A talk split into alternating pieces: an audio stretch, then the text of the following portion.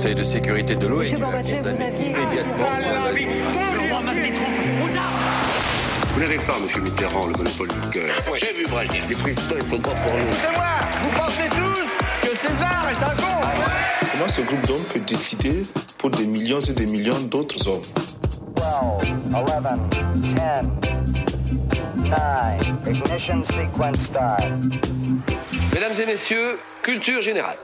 Bonjour, bonjour et bienvenue dans Culture 2000. Bonjour à tous, bonjour Marlène, bonjour, Johan, Salut. et bonjour Jean-Baptiste. Comment allez-vous aujourd'hui? Très bien, Greg. Eh ben, ça me fait très On est heureux de te revoir, ça faisait Ah, longtemps. ben T'as oui, pris des couleurs un peu. C'est vrai, c'est vrai. bah, j'ai- été en Perse. J'ai été en Perse. Ah, Pourquoi. Pour me renseigner pour cet épisode de Culture 2000. Ah, Parce qu'aujourd'hui, dans Culture 2000, on parle de la Perse. Et si vous pensez qu'il n'y a eu qu'un seul prince en Perse et que sa vie a été adaptée en jeu vidéo, sachez tout de suite que c'est faux. Non, en Perse, il y a eu un maximum de dynasties d'empereurs et des rois. Et c 2000 est là pour balayer 2500 ans d'histoire. Rien que ça, les amis, c'est pour vous, c'est cadeau. Qu'est-ce que ça vous évoque? Je commence par toi, Marlène. Euh, ça m'évoque. euh, Pas grand chose, visiblement. Ok, Non, c'est Johan. pas vrai en plus, ça m'évoque plein de trucs. Ça m'évoque de- des beaux jardins et la route de la soie et des gens qui, Ah. qui se la coulent douce euh, en écoutant de la poésie. Quoi. Eh ben c'est ce qu'on va voir parce que pendant tout cet épisode on va parler des gens qui se la coulent douce en faisant de la poésie. Vous avez hâte. Jean-Baptiste? Euh, ça m'évoque les, des images de, de barbus frisés. Euh, à chaque fois, on les représente dans des, dans des gravures. Au, Ouais ouais ouais. J'imagine ça, voilà. Et les des miniatures. Johan Euh, moi, ça m'évoque euh, Persépolis. Saint-Étienne. le- Non, Pour une fois. non, ça m'évoque le, le roman graphique puis film d'animation pas euh, BD, super hein, beau de. On dit roman graphique. Ok, donc tout de suite on me snob de Marjane Satrapi. Voilà, je vous le conseille, qui est vraiment très bien sur l'histoire de la révolution euh, iranienne de, de 1979. Qu'on ne va pas traiter aujourd'hui d'ailleurs. Non, Voilà. on va pas la traiter, mais justement en parlant de Marjane Satrapi, écoutons tout de suite un extrait sonore. Laisse-moi deviner. Tu es sûrement Xerxes. Approche Léonidas. Raisonnons ensemble. Ce serait un regrettable gâchis. Ce serait de la folie pure si toi, roi brave, et tes vaillants hommes deviez périr. À cause d'un simple malentendu. Nos cultures auraient beaucoup à partager. Tu ne l'as pas remarqué, on a partagé notre culture avec vous toute la matinée. Vous, les Spartiates, êtes fascinants. Tu es arrogant, même à cet instant. Sur le point d'être anéanti. Imagine quel sort horrible attend mes ennemis, alors que je tuerai avec joie n'importe lequel de mes hommes pour la victoire. Et moi je mourrai pour n'importe lequel des miens. Imagine le sort de vos femmes. On voit que tu ne connais pas nos femmes. Elles auraient pu combattre à la place de mes hommes, à en juger par ce que j'ai vu. Tu ne tireras aucune gloire de ton sacrifice. Alors, Spartiate, quel est votre nom? Aou, Aou C'est ça qui gueule après. le Spartiate, il a vraiment une attitude d'Amérique, de Marines américains. et et Xerxes, il a une espèce de voix de monstre. Mais oui, c'est ça. Mais en fait, c'est énorme parce que ça a été fait, ce film, justement, à la bonne période des années 2000, la grosse guéguerre entre Iran et les Éta- et les États-Unis. Et en fait, si tu regardes le film, clairement, les, les Perses, mais c'est affreux, quoi. Sais, ils sont, Ils sont très décadents, ils sont moches, ils ont vraiment des têtes de gros méchants. Alors que... les Spartiates, tu sais, ils sont hyper bien gaulés. euh, D'ailleurs, euh, bref. faut- faut- Bah. Ils sont tous homo, euh, parce qu'il y a des Moi, trucs je l'ai très pas, étranges je- qui je- se passent. je- mais- je l'ai pas vu ce film, mais c'est Xerxes trop il bien. fait flipper. hein. On dirait, euh, je sais pas, on dirait un extraterrestre en en fait. fait, c'est un espèce de, de, de transsexuel qui fait peur avec des piercings partout, trop méchant. On parle du Avec film des 300 sur piercings. lequel on a, on a entièrement basé cette émission. Ouais, alors accrochez-vous. c'est nos sources. Voilà. Finalement, on s'est pas occupé de Marjane. Petit appel à l'équipe de 2H2P, euh, faites vite un épisode sur 300. Ouais, Qui- j'aimerais bien, parce que a sinon- matière, franchement. il y a Sinon, je le matière. verrai jamais. hein. ça, c'est sûr. Comme et ça. Greg le regardera, mais vite. À fond, à fond les ballons. Alors aujourd'hui, on parle de, de la Perse. Et euh, géographiquement, il faut savoir que l'épicentre de l'Empire perse, il s'est toujours un petit peu trouvé en Iran actuel, c'est ça? C'est ça, sur ça. le plateau iranien. Voilà. Oh. Alors selon les époques, ça s'est agrandi, euh, ça s'est ça a Ah bougé, bah ça les frontières ça ont bien bougé. agrandi, ouais. Ça s'est rétréci époques. parfois. Et, et globalement, là, vu qu'on va balayer 2500 ans, on va vite voir que ça grandit, ça, ça disparaît, ça grandit, ça disparaît, ça grandit, ça disparaît. En Et 2500 ans, ça va le faire plusieurs fois. ça. Vous allez Mais- voir, ça va être vraiment simple. Mais hein. quand même, dans les périodes de grand empire perse, on est en gros euh, sur un, un territoire assez immense qui va grosso modo de l'Égypte à l'Inde, pour le dire vite, ou du Caucase au Nil. euh, voilà. Donc on est sur, sur une grosse, grosse partie euh, de cette, A cette on n'a pas globe. calculé les terrains de foot. Non, on n'a pas Non, calculé les bah terrains de foot. c'est beaucoup trop là. hein. Et c'est, c'est, en fait, avant l'Empire romain, c'est le plus gros empire, tout simplement, qui existait sur la Oui, face du globe. C'est, c'est- euh, voilà. Euh, en- au, au niveau, euh, au niveau des, des périodes, on, comme on l'a dit, on, on- on va balayer euh, euh, deux millénaires. Donc euh, l'empire, moi qui me plaît le plus, c'est les Achéménides. Donc Ça, c'est toi, ça, c'est toi. Ouais. Ouais, t'es tellement achéméniste. Mais C'est parce que j'ai vu le film boucle de 300. profil. Parce que maintenant que j'ai vu à la tête d'Exercice. Premier empire, euh, premier empire perse, c'est celui, d'ailleurs, quand on parle de l'empire perse, en c'est général, celui on dont parle on parle. Ouais. Donc Euh, c'est 6 au 4e siècle avant, moins 500, moins 300. Voilà, on, après on va vite fait parler de, des- des Grecs, puis euh, toutes les dynasties successives, et enfin euh, les dominations étrangères, Ouais, avec en- les Mongols et tout ça, tout en, ça quoi. En fait, ce qu'on peut dire euh, pour, pour euh, thématiser un petit peu, c'est qu'en gros, il y a des alternances entre euh, des périodes de- d'empire, de, dynasties perses célèbres, c'est-à-dire en fait de de- d'ethnie perse, et puis des dynasties qui vont être plutôt des périodes d'envahisseurs étrangers, assez de civilisations assez célèbres, la- l'invasion arabe, l'invasion mongole, qui vont alterner voilà entre ces invasions invasions extérieures et, les invasions grecques. oui. Est-ce que, bah, que- juste qu'on peut préciser avant, quand on parle de d'ethnie euh, perse, enfin, c'est qu'en fait la Perse, à l'origine, c'est une, euh, enfin, ceux qu'on appelle les Perses, c'est ceux qui viennent de d'une région qu'on appelle la Parsie, et donc euh, qui est une qui correspond à une petite province d'Iran, hein, dans le nord-est de l'Iran, Mhm. et dont euh, il me semble que c'est ça. Et, Moi, j'aurais dit au euh, sud-ouest, mais bon, on est sur le plateau iranien. Bref, enfin, en fait, ça correspond à une petite partie de l'Iran, et donc c'est là qu'on qu'on attribue l'origine culturelle de la Perse. Et d'ailleurs, c'est marrant parce qu'effectivement, sur les traductions, on dit parsi, parse, farce. Mm. En fait, Et, farce, ouais, et c'est quand le tu mets nom les en arabe. et les, les- ouais, tu sais, au bout d'un moment c'est déjà compliqué. Non, mais après, c'est les traductions qui ont changé, mais parce qu'on on parle aujourd'hui de la langue, euh, la langue persane qui est restée, c'est le, farsi. Et en fait, voilà, le F pourrait se dire bah, P, ça pourrait être le parsi, le perse. Quoi. Alors rentrons dans le vif du sujet avec euh, euh, notre premier empire perse, l'em- l'empire euh, euh, achéménide. Et c'était il y a longtemps, comment on a fait On a consulté les livres, les livres d'histoire de l'époque, c'est ça hein? Alors, pas tout à fait, parce que justement, il y, a- il y a deux types en fait de sources pour avoir des connaissances de cet empire qui est assez méconnu. Il faut savoir que à l'époque, il y a toute Les la oracles Mésopotamie. Non, Non, non, ça mais- fait pas partie. Non, mais il y a ce qu'on a appelé l'assyriologie, donc tous les, les empires autour de la Mésopotamie qui ont été beaucoup étudiés. Il y a évidemment toutes les cités grecques, mais l'empire achéménide, donc l'empire perse, c'est assez récent en fait. C'est beaucoup depuis les années 70-80 qu'on se, qu'on se penche C'est dessus. c'est marrant que justement, enfin, avec des, des études si récentes et des fouilles si récentes, euh, on ait autant de- d'infos quoi. Non, mais on Enfin, on va déjà- pas en donner beaucoup, nous, Non, mais, mais on en a vu beaucoup. On, on hein. avait déjà on en avait mal- déjà, mais c'était déjà pas pas le must mais voilà. des C'était pas la études mode. C'est orientales. c'est ça, c'était pas la mode, c'est beaucoup, c'est beaucoup plus à la mode aujourd'hui. Et en fait, les deux types d'archives, bah, c'est soit en gros des archives internes, mais qui sont essentiellement administratives. Donc on le verra notamment autour des satrapes, on en parlera après, Ouais. qui sont ces petites provinces euh, à l'intérieur de l'empire perse. Et puis en fait, beaucoup les récits des vainqueurs. Donc en fait, des cibles, des sources assez biaisées, parce que c'est notamment les sources grecques. En fait, les sources les plus anciennes qu'on a connues, c'est les historiens grecs, notamment Hérodote, qui est le plus célèbre. Et donc forcément, bah, un peu comme le film 300, c'est toujours très biaisé parce qu'en fait, l'empire perse, c'est toujours, euh, ils sont toujours montrés comme les méchants envahisseurs. Depuis qui? Bah depuis le point de vue des occidentaux, quoi. Alors avant, euh, avant, euh, avant les Achéménides, euh, il y, a, euh, il y a un peuple qui s'appelle les, les Mèdes et euh, qui domine un peu le truc. Qui domine un peu le truc. Quand je dis le truc, c'est plutôt euh, La région, c'est ça. voilà, c'est pas très précis.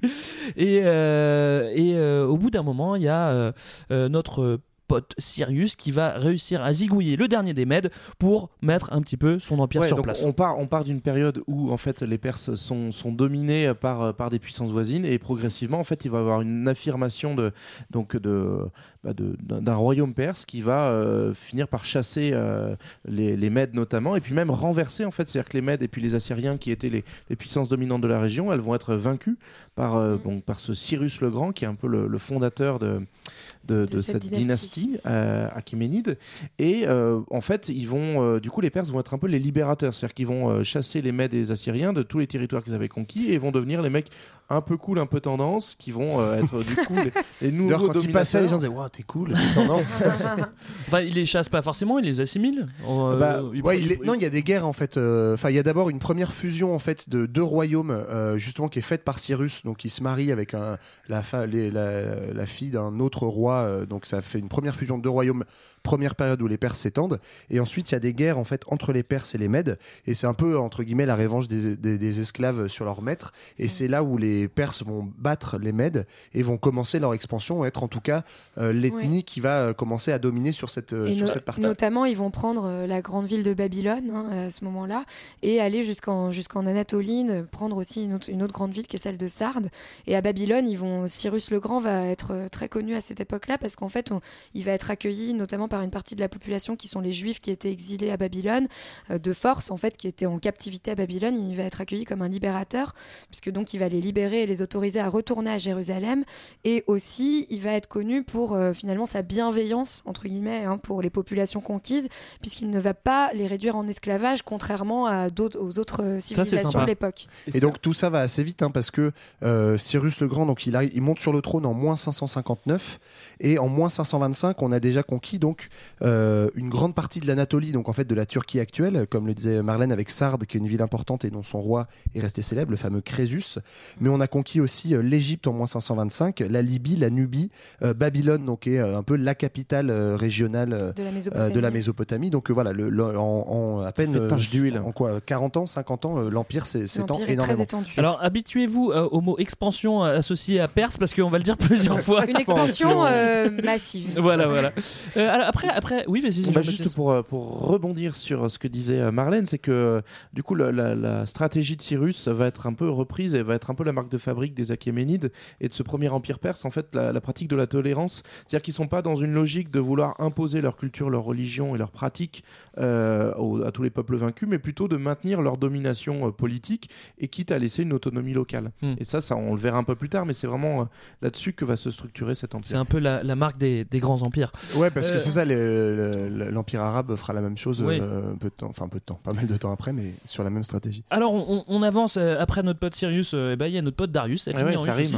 Ouais, alors ouais, tu, tu vas un peu vite, mais euh, juste euh, sous. euh, ah non, pardon, oui, c'est déjà bien sous. Darius. Bah oui, non, mais oui, parce qu'en va fait, chez- ouais, pardon, cette expansion, elle, elle Ah, expansion, voilà. Non, excuse-moi, oui, t'as raison, elle continue sous, euh, sous Darius. Et en fait, surtout là où elle va s'arrêter géographiquement, c'est au moment où on va, on va passer le, le Bosphore et Ouais. on va s'attaquer donc euh, en fait à la Grèce, aux cités grecques, parce qu'en fait on dit la Grèce, mais à l'époque c'est plein de Ça petites cités pas. qui sont d'ailleurs pas vraiment alliées. Et on le verra, c'est grâce Oui, notamment en fait même, au pays ils sont même en indépendantes. Ouais. hein. Ouais, c'est une, c'est une sphère, une, une sphère culturelle qui partage une même civilisation, mais en fait, il y a plein de petites entités politiques. Mais euh, pour le coup, elles, elles vont un peu se rallier au moment où euh, les Perses débarquent, parce que c'est par opposition aux Perses que en fait les, les cités grecques vont s'allier, Ouais. et notamment autour de- de- d'une certaine cité qui s'appelle Athènes. Oui, et Mais- non, et c'est notamment, enfin, on va voir Athènes et Sparte s'allier contre les, les Perses, alors que euh, ça va être par, par la suite les deux cités euh, vraiment ennemies. En fait, c'est notamment euh, deux, deux grandes euh, batailles euh, célèbres. En fait, c'est ce qu'on aura appelé plus tard les guerres médiques. Alors, il faut savoir qu'on appelle ça la guerre médique parce que les Grecs étaient un petit peu cons et en fait confondaient les Mèdes et les Perses. Donc, ils pensaient que c'était les Mèdes qui les attaquaient. Alors, Oui, en fait, mais ils ont été remplacés. Merci Johan, je me demandais pourquoi elle s'appelait Mais c'est comme ça. Mais vous Et- à la maison, vous faites pas la différence, Bah euh, non. bien sûr. Vous êtes moins que Mais, les mais Grecs. ce qui est marrant, c'est que, oui, c'est que, c'est ces, petites cités grecques, en fait, elles sont super faites parce qu'elles sont pas du tout unies euh, par rapport à un espèce de, de- de méga empire de Darius. Et oui, c'est c'est pas, enfin, c'est c'est- c'est vrai que ça paraît pas Alors, équitable. D'ailleurs, Marlène, j'ai une question à te poser. Je suis sûr que tu as une petite anecdote pour savoir comment Darius euh, euh, traversait, le, traversait le Bosphore pour- Oui, pour, attaquer oui. les Grecs. Je trouve ça, je trouve ça C'était fabuleux. incroyable en fait pour traverser le Bosphore. Darius, non, a en fait a fait ce qu'on appelait un pont de bateau. Donc en fait, ils ont fait échouer des navires dans le Bosphore pour pouvoir euh, réaliser en fait un, un pont et faire passer les troupes et les, les chevaux, les bêtes, un pont etc. sur des épaves, quoi. Voilà. C'est quand même Balèze. génial. Donc ce qui C'est la est même assez balèze. au débarquement de Normandie, ceci dit. Oui, mais Oui, bon, il y a eu quelques vrai. années entre les deux. hein. Après, c'est la même technique que quand j'étais gosse où pour traverser une rivière, tu jettes des cailloux et puis tu finis par Ouais, oui, mais enfin, toi, t'as pas construit le bateau à voile pour en mettre 600 à la- d'affilée et faire Ouais, passer ok, 200 000 ok. hommes. Alors toujours dit qu'on est dans ces fameuses guerres médiques et il y en a une qui est, enfin une bataille qui est restée célèbre puisque euh, célèbre parce que c'est celle de Marathon parce qu'elle est racontée par les Grecs et c'est comme ça qu'on la connaît donc elle est comme une victoire du point de vue de, l'histoire perse c'est un peu un non événement bon on a perdu une petite escarmouche quoi mais pour les Grecs c'est ce qui va de fait arrêter l'invasion perse à un moment et donc cette victoire de Marathon qui a donné naissance en Marathon c'est un, un petit bled qui est à côté d'Athènes et, euh, et du coup le- les armées grecques euh, qui étaient inférieures numériquement arrivent malgré tout à écraser les, les, les Perses. Et Mm. donc, euh, il y a un petit bonhomme qui a couru jusqu'à Athènes pour le dire. Et il s'est tapé Et Bah, il est mort, 42 il est mort en 42 kilomètres, arrivant. ouais. 42 km. Mais, mais c'est vrai que pour les, pour les Perses, euh, les guerres, bon, c'est une chose parce que y en a, l'em- l'Empire est très grand, donc il y a forcément des guerres à chaque extrémité de, de l'Empire, mais ils ont aussi de quoi s'occuper euh, dans l'Empire parce qu'il y a des révoltes, il y a des intrigues de palais, Ouais, il y a plein ça. de trucs, les satrapes ils peuvent Mais- se rebeller. Du coup, une petite guerre avec, euh, avec Athènes ou avec qui que ce soit, Ouais. bon, c'est la routine quoi en fait. Ouais, c'est ça. Bah, comme, comme l'a dit JB, c'est effectivement un peu un non-événement. Et en fait, nous, on va retenir ça dans euh, l'histoire grecque, puis l'histoire occidentale, comme euh, le moment où les Grecs vaillants, les petits, Trouvent un da- ennemi commun Enfin, aussi. c'est genre David contre Goliath. Donc euh, d'abord euh, marathon en 480, moins 490, puis euh, la bataille de Salamine en moins 480. Alors qu'effectivement, pour les navale. Perses, en fait, on est vraiment au bout du bout. C'est-à-dire qu'on s'est tendu énormément déjà sur tout Moyen-Orient. On, est- on arrive jusqu'en Inde, hein, le fleuve Indus. Ouais. Donc les mecs qui sont déjà de la Grèce à l'Inde. Et effectivement, bon là, ils perdent une petite bataille. Ils disent Ok, Et on oui. va arrêter, on va pas aller plus Et ils loin ont que pris la. Macédoine qui est juste au nord de, de la Grèce. Enfin voilà, ils C'est ça. Donc c'est c'est effectivement pour les, les Perses une, défaite, mais c'est pas grave. le- le- L'empire est déjà largement constitué. Ouais. Et après, Euh, par contre, coup, c'est une défaite, c'est pas très grave. Par contre, c'est important pour les Grecs parce que eux, ils se sont trouvés un ennemi commun et ça les force un petit peu à s'unifier au fur et à mesure. Et ça, c'est plutôt bien cas, pour eux, ce- quoi. Ce qui est intéressant pour les Grecs, c'est que justement, la fin de ces guerres médiques va, euh, en tout cas, donner le, le, le, le, dépa- le point de départ de l'apogée en fait de d'Athènes. Et euh, en fait, c'est à partir de ce moment-là que se met en place le fameux régime de la démocratie, etc. Donc c'est c'est un peu le voilà le l'âge d'or de Ouais. d'Athènes et, des Et c'est d'ailleurs aussi pour ça que c'est resté si célèbre, parce que c'est l'apogée de cette civilisation-là. Donc il y a beaucoup de récits, d'Hérodote notamment, etc., Ouais. pour un événement qui euh, aurait pu aussi bien passer inaperçu s'il n'avait pas été euh, au, au moment de l'âge d'or de- des Grecs. Alors, il y en a un qu'on a entendu tout à l'heure et qui a une très très grosse voix, c'est celui qui arrive après Darius. et Qui a inventé le vinaigre. C'est ben oui, c'est ça. C'est le fils de Darius. lui, bon bah il fait il fait son job d'empereur, c'est-à-dire que s'il y a des révoltes en Égypte, eh ben il envoie du monde pour mater un peu les révoltes. Bah S'il y a des ouais, révoltes ça à me fait pas plaisir, hein. moi il me le disait, ça Mais me oui. fait pas plaisir, il faut le faire. Il faut le faire, c'est mon job, je suis désolé, il faut, il faut que je le fasse. D'ailleurs, euh, dans le film il- 300, et c'est, je crois qu'il me semble, hein, parce que j'ai lu le résumé, c'est la bataille des Thermopyles, c'est ça? Oui, je c'est ça, je c'est sais ça. plus, c'est contre les. Bon, en les gros, Spartiates, ils, mais- ils- ils arrivent euh, dans c'est un col où ils vont être coincés et ils vont, ils vont arriver à Athènes, sauf que les Athéniens les ont vus venir et que du coup ils se sont tous barrés. Donc ils arrivent à Athènes dans une ville qui est quasi vide et euh, Xerxes va avoir euh, la mauvaise idée de, de brûler Athènes à ce moment-là.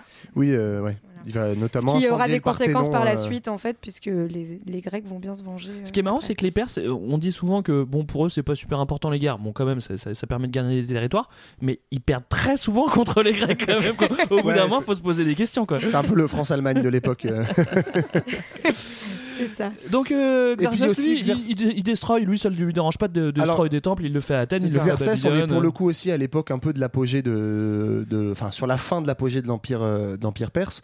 Donc euh, lui, en gros, il est surtout écu- euh, occupé à mater des révoltes internes, mais il y a aussi un changement de stratégie assez important qui est opéré sous lui, euh, notamment par rapport à ce que disait JB, où en fait euh, sous euh, Cyrus puis Darius, on est vraiment pour s'étendre très vite dans, euh, pour le schématiser un peu, hein, mais euh, des, des, euh, conquêtes assez tolérantes où on laisse beaucoup de liberté aux provinces conquises et euh, on respecte les religions locales et surtout on reprend souvent en fait les coutumes, on réutilise les sanctuaires, les rites et, Et- notamment et en fait on va notamment beaucoup- l'art, hein. Ouais, et notamment l'art et notamment en fait de euh, l'ancien empire assyrien, euh, la Mésopotamie, Babylone, etc. qui était un peu l'empire florissant, le premier empire florissant dans cette région du globe.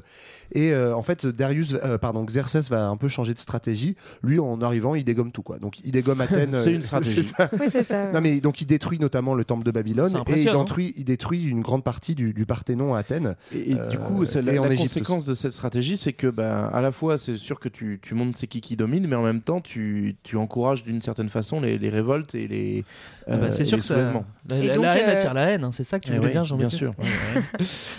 Jusqu'à ce que du coup, euh, bah, en fait, Xerxes, euh, enfin à sa suite, donc il va y avoir euh, plusieurs décennies de combats pour savoir qui reprend euh, Bah, c'est- même pas juste ça, c'est juste qu'il est assassiné par son, par son fils euh, sans, sans même avoir pu soumettre les Grecs. Alors ça, c'est quand même ça. le- et, et, euh, ça, on va le voir aussi, mais c'est très courant de tuer son père pour prendre le pouvoir en Perse. Ouais, hein. moi, je l'ai D'ailleurs, c'est c'est c'est non Enfin, chez stop. les Romains, ça se faisait un peu aussi. Je Je crois que ça se faisait partout globalement. Ouais, bon, ouais, si ton père avait du pouvoir, tu l'aurais peut-être tué, Greg. Tu. Ouais, c'est vrai. On Euh, le salue d'ailleurs. Vas-y, vas-y, Marlène. Non, mais du coup, euh, tout ça pour dire que euh, c'est ce que disait Johan avant. Donc, on est sur un empire qui commence à être un petit peu affaibli, affaibli de l'intérieur, avec plusieurs euh, ré- révoltes, avec en plus un changement de politique, donc moins tolérante, etc. Et en fait, cet affaiblissement va laisser la place à ce que bah, cet empire se fasse grignoter par un monsieur que, dont on a déjà entendu parler, qui s'appelle Alexandre le Grand. Ouais. Donc, qui lui est macédonien. Il faut savoir que donc c'est le père d'Alexandre le Grand, Philippe II de Macédoine, qui va d'abord euh, conquérir euh, la- les cités grecques, en fait, les, placer sous sa domination. Et à sa suite, euh, Alexandre va essayer en fait donc d'aller vers l'Orient et euh, va donc arriver jusqu'à l'Indus, hein, il me semble. Ouais, c'est ça. euh, Lui, c'est un petit donc, malin en fait, c'est-à-dire qu'il est macédonien. Quand il arrive en Grèce, en gros, il reprend tous les rites, il se fait passer pour grec. Quand Oui. il arrive en Perse, il reprend Il il les il reprend coutumes les des Grecs, il se fait passer pour un roi perse. Enfin, Ouais. c'est un petit malin quoi. Et alors, lui, pour- oui, c'est vrai qu'il il, il Mais libère du les coup, les. Grecs vont s'étendre euh, extrêmement Voilà, loin Donc en Orient. Voilà. Et Voilà. du coup, c'est euh, pour bien être clair, Alexandre qui met fin à, ce- à cet empire euh, achéménide. Donc en Oui. 336, Ouais, c'est ça. En 330 gros, avant il- Jésus-Christ. Il, il dégomme, euh, enfin, il dégomme même pas d'ailleurs. Il chasse le, le, le roi des rois, l'empereur perse de l'époque, euh, qui s'appelle Darius Ouais. aussi, mais je pense que c'est le 2 ou 3. Et- Et, euh, Trois. et celui-là, en fait, il se fait même pas tuer par Alexandre ou par ses armées, il se fait trahir par les siens. C'est-à-dire qu'en gros, euh, c'est tellement foutu que les satrapes essayent, euh, donc les, on va en parler juste après, mais les, euh, les gouverneurs Les rois de locaux, province, voilà, les rois locaux vont finir par le lâcher et il se fait assassiner par l'un d'entre Ce qui est marrant, c'est que ça se fait. euh, en fait, c'est comme si c'était une petite chasse. En fait, euh, Alexandre, il, il, il prend une cité, Darius, il recule à chaque fois, et, puis, et puis il avance, il avance, il avance. Darius, euh, on est plus sur le Darius, on est sur le est, 2 ou on le est 3. sur le 3. Oui, on est sur le c'est 3. pareil. Non, mais en tout cas, ce qu'il faut savoir, c'est qu'on parlait justement de Xerxès qui avait brûlé Athènes. Et en fait, bah, les soldats d'Alexandre, en arrivant à Persépolis, qui était euh, donc la capitale perse, Bim. vont aussi brûler et piller la ville Ouais. de Persépolis. D'ailleurs, tu sens que les, les Iraniens, ils en gardent encore une petite rancœur parce que 2300 ans plus tard, si tu vas sur le site de Persépolis, t'as quand même marqué partout que cet enfoiré d'Alexandre, il a tout cramé. Est-ce qu'il Et paraît que c'est après une plus beuverie en plus Il faut pas se plaindre des archéologues iraniens, mais il faut se plaindre d'Alexandre. Alors, ce pauvre Alexandre qui s'est pris pour un empereur Oui, perse raison, parce que. après une beuverie. Oui, Oui, oui. Il s'est pris pour un empereur perse parce que euh, quand il était là-bas, il, il avait pris euh, les sables de Xerxès, peut-être pas celles qu'on voit dans 300, mais en tout cas, euh, en tout cas, euh, il, il avait pris euh, tous les codes. Lui, il meurt de la malaria parce qu'il était en Inde pendant la mousson sans prendre son lariam, donc évidemment, c'est pas, évidemment, fallait pas s'attendre à autre chose. Il meurt Mais assez jeune. Et il a même pas réussi parce que c'était une belle entreprise. Il, a- il- il était, il était sur le point de faire un. Une belle entreprise. Ma Macron petite entreprise. non, non, mais euh, faire un empire universel Orient-Occident. C'est-à-dire qu'il il était pas loin de faire ça. Bah, Sauf que non. Et ça- ben Ouais, voilà. et puis surtout, ça, ça a duré très peu de temps. En fait. Oui, oui, Alexandre, c'est une conquête éphémère et sans lendemain, mais ce qui, euh, ce qui rendait possible aussi le rêve de son empire, c'est qu'il euh, il bâtit euh, ça sur les ruines de l'empire perse, qui quand même était un, un empire qui était euh, bah, bien construit politiquement, en fait. Et donc, ça, ça peut être l'occasion de revenir sur la- la- le fonctionnement de, de cet Ouais. empire-là. Mais euh, ce qui a permis, en fait, la longévité, tu, tu l'as dit tout à l'heure, Johan, c'est un des empires les, qui a le plus duré dans l'Antiquité avant l'Empire romain, euh, bah, c'est que justement, il était bien construit. Donc, on est sur un empire qui va s'étendre progressivement, mais qui reste centré sur, le, sur le, la, la province du Pars dont on a parlé tout à l'heure, et euh, qui va être construit sur le modèle donc, des, des satrapes, c'est-à-dire des, de, de provinces, de grandes Oui, régions, dans lesquelles on va avoir un roi euh, qui va rendre compte au roi des rois, qui est l'empereur.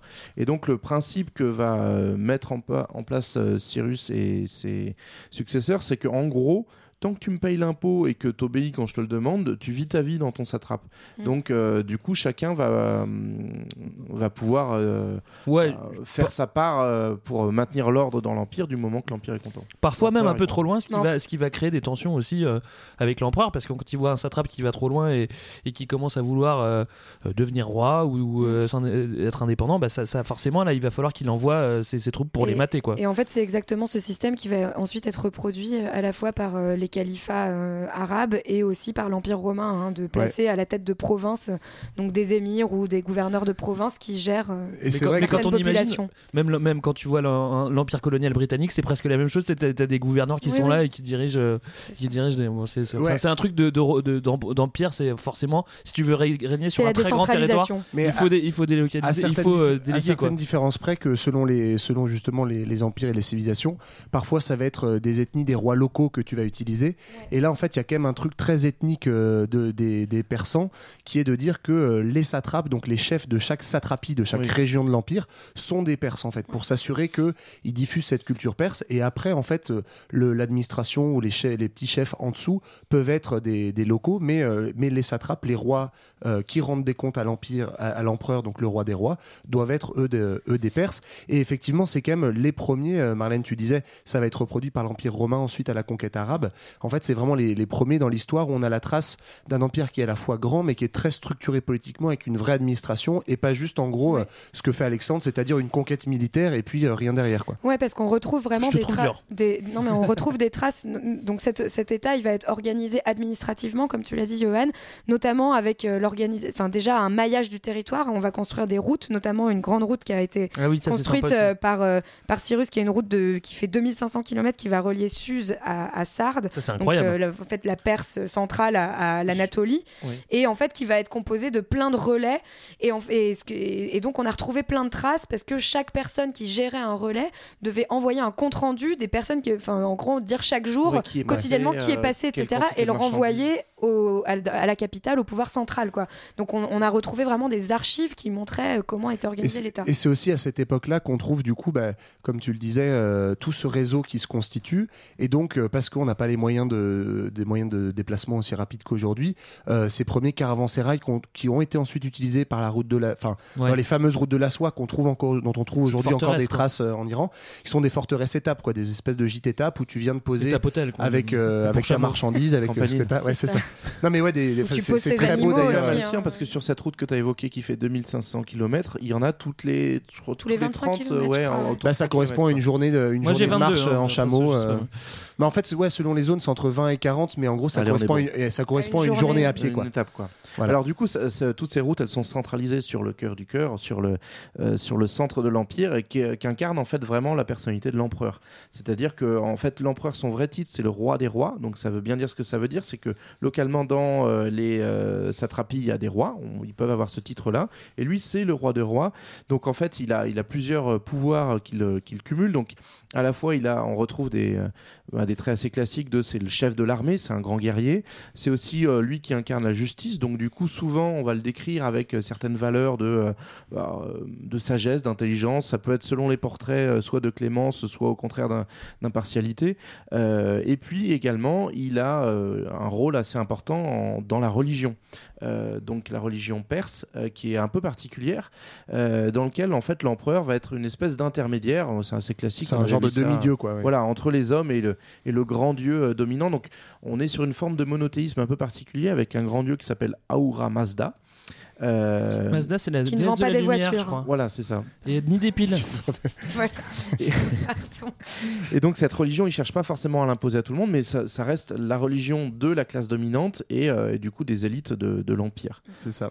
Et effectivement, euh, comme dit JB, la, la spécificité de cet empire, c'est d'avoir vraiment une figure impériale, donc un roi des rois, qui est euh, très très puissant et représenté partout. Et donc, une des euh, ce pourquoi euh, l'empire perse, et cet empire achéménide perse est resté très célèbre, c'est notamment en fait pour toutes les représentations euh, des fastes euh, royaux. Et donc, en fait, il va y avoir tout un tas de palais qui vont être construits, puisque l'empire est très grand. Il n'y a pas une capitale, mais il y en a cinq. Donc, Elles Suse, Suse, enfin au, au- au plus grand, il y en a cinq, je crois. Suse, Babylone, Persépolis, Passargade et Ec- Ecbatane. Euh, voilà. Et donc, dans la plupart de ces capitales, notamment à Suse et à Persépolis, on va construire des immenses euh, complexes pa- palatiaux, des jardins. Marlène t'en parlait tout à l'heure. Jusqu'à aujourd'hui, dans la culture persane euh, et iranienne, le jardin euh, perse est resté quelque chose de très célèbre. Donc, euh, Oui, comme et le, et le démonstration mot de richesse et de puissance. le mot persan pour dire jardin, c'est pe- paradisi, je crois, et donc qui a donné le mot paradis C'est euh, ça, ouais. C'est incroyable, c'est incroyable. C'est quand même Mais joli. c'est vrai qu'il faut en parler de Persépolis parce que c'est un petit peu le. Quand, quand- même quand tu connais rien à la Perse, c'est le premier truc qui te, qui te tombe dessus. Quoi. Tu, tu vas voir, enfin, tu vois les ruines de Persépolis et, et c'est quand même incroyable parce que c'est euh, massif pour le coup, on peut bien le dire. Il y avait déjà des prouesses technologiques, c'est-à-dire qu'ils avaient fait un système d'égout et surtout de la canali- canalisation parce que bon, l'eau c'est quand Ouais. même. Enfin, c'était moins aride à l'époque, mais là, euh, il fallait quand même avoir de l'eau. Et là, tout est souterrain, donc euh, euh, les notables ne voient pas les égouts ni, les- ni, ni toute la merde, donc ils sont très contents. Ils ont Ouais, c'est fait- les, c'est les fameux canates, là, les, Ouais, ces voilà. espèces de- Canates, de, ouais. canaux souterrains. Et puis, et puis t'as tous les bas-reliefs, tout l'art. Enfin, c'est, c'est, c'est très. c'est- Non, vas-y, mais ça ça illustre aussi la, la puissance de l'Empire à l'époque où il est Oui. construit, parce que bah, dans la logique notamment des, des premiers rois des rois, on va faire venir les meilleurs artistes de toutes les régions de l'Empire et donc ils vont venir avec leur propre style. Et donc à la différence de ce qu'on va trouver par exemple dans les empires antiques égyptiens où on a quand même des styles qui correspondent à une époque, là on a des styles qui correspondent à des zones géographiques. Et donc du coup on va retrouver en fait des symboles, on va retrouver des façons de, de sculpter ou de, ou de travailler le- l'ensemble de ces, de ces palais qui va être différente selon l'origine de, euh, de l'artiste en question. Et- Euh, et On a dit que c'était Darius qui avait commencé? Non, c'est sous Darius que ça commence. Ouais, ouais, ouais, c'est sous Voilà. lui. Mais effectivement, ce- cette hybridation, elle est même assez incroyable en fait si tu vas sur le site de Persépolis parce que tu as un mélange euh, d'influence égyptienne, d'influence grecque, d'influence assyrienne. Et c'est assez fou de comprendre que déjà à cette époque, en fait, la Perse, de par sa situation géographique et de par son, sa- ses conquêtes politiques, est en fait un, un- un gros mélange melting pot de cultures différentes. Et c'est assez fascinant parce que. c'est vrai que nous on l'étudie pas trop quand on est Non, mais campus, en fait, si tu le regardes vite fait des diapos, tu regardes les colonnes, on pourrait croire des colonnes de palais grecs, par Mais oui, exemple. c'est tu ça. vois. Et puis, si tu regardes plutôt les bas-reliefs avec des profils, déjà ils sont de profil, comme les Égyptiens. Oui. Et puis, euh, tu vois, tu as des mecs euh, avec euh, des bouclettes à, la syrienne, on pourrait croire justement la Mésopotamie. Enfin, tu as des mélanges comme ça. Ouais, et puis surtout, tu as des, aussi des statues d'empereurs où en fait le, le piédestal va avoir euh, un- une face avec plutôt de l'art égyptien, une face avec plutôt de l'art grec, etc. pour montrer à quel point on a intégré toutes les cultures de l'Empire. Et donc du coup, bah, ça, ça fait des, des espèces de grands Ça fait palais des chocs à magnifiques. Ça fait des chocs à pic assez beaux, assez beaux à voir. Donc tout ça, en fait, euh, va être euh, va disparaître avec euh, avec la, la conquête d'Alexandre. Alors pas tout à fait parce que avec sa saloperie de beuverie qui nous voilà, a fait- il a foutu le feu à Persépolis. Euh, mais on, on sait que lui et puis surtout ceux qui vont prendre sa suite vont, vont mettre les, les pas dans, dans cet empire-là. Et donc tout, tout ce qui a été créé et mis en œuvre par, par les Perses, ça va du coup euh, euh, finalement se retrouver sous différentes formes dans les empires qui vont suivre euh, cet empire initial. Moi, je voulais juste faire une précision et je voulais bien préciser que Darius payait payait les artisans et que c'était pas des esclaves Oui, comme t'es ces salauds d'Égyptiens. Nananer. Ils payaient, ils payaient tout travail mérite salaire. Ça, c'était la devise de Darius. Et ça, c'est quand même incroyable déjà à l'époque. Et ils les payaient, t'as raison, parce que justement, ça revient à ce que disait JB, ils allaient prendre les meilleurs, d'où cette influence euh, de plein de cultures, ils allaient prendre les meilleurs de chaque région. Et donc, quand on parle de région, on parle d'Égypte, de Turquie, de Grèce, etc., pour, euh, pour construire euh, ces, ces palais. Johan, garde la parole. Qu'est-ce qu'on s'écoute? Eh ben écoute, pour une petite une pause qui sent bon la Perse, on allait vous chercher le chanteur iranien qui s'appelle Ali Reza Gorbani. Alors vous ne connaissez peut-être pas. Bah non. Euh, entre poésie persane traditionnelle et, et musique contemporaine, en fait, il est aussi un symbole de la dureté du régime iranien aujourd'hui, euh, notamment parce que euh, sa mère, en tant que femme, n'avait pas le droit de faire du chant son métier, et donc elle a poussé son fils à vivre de sa passion réprimée, et ça donne ça.